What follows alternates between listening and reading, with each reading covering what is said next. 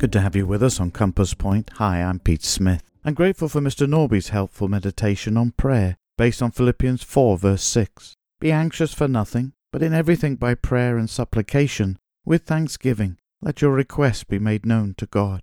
Are you worried today? Maybe your job situation is uncertain, or you have family problems. Maybe your health is poor. Pray. Do you remember how, as a little child, when hurt or afraid, you ran to your mum or dad for comfort? Embraced in their arms and surrounded by their love, you felt safe and happy. So we should run to our Heavenly Father in prayer as believers, and be embraced by His almighty arms, and be thankful.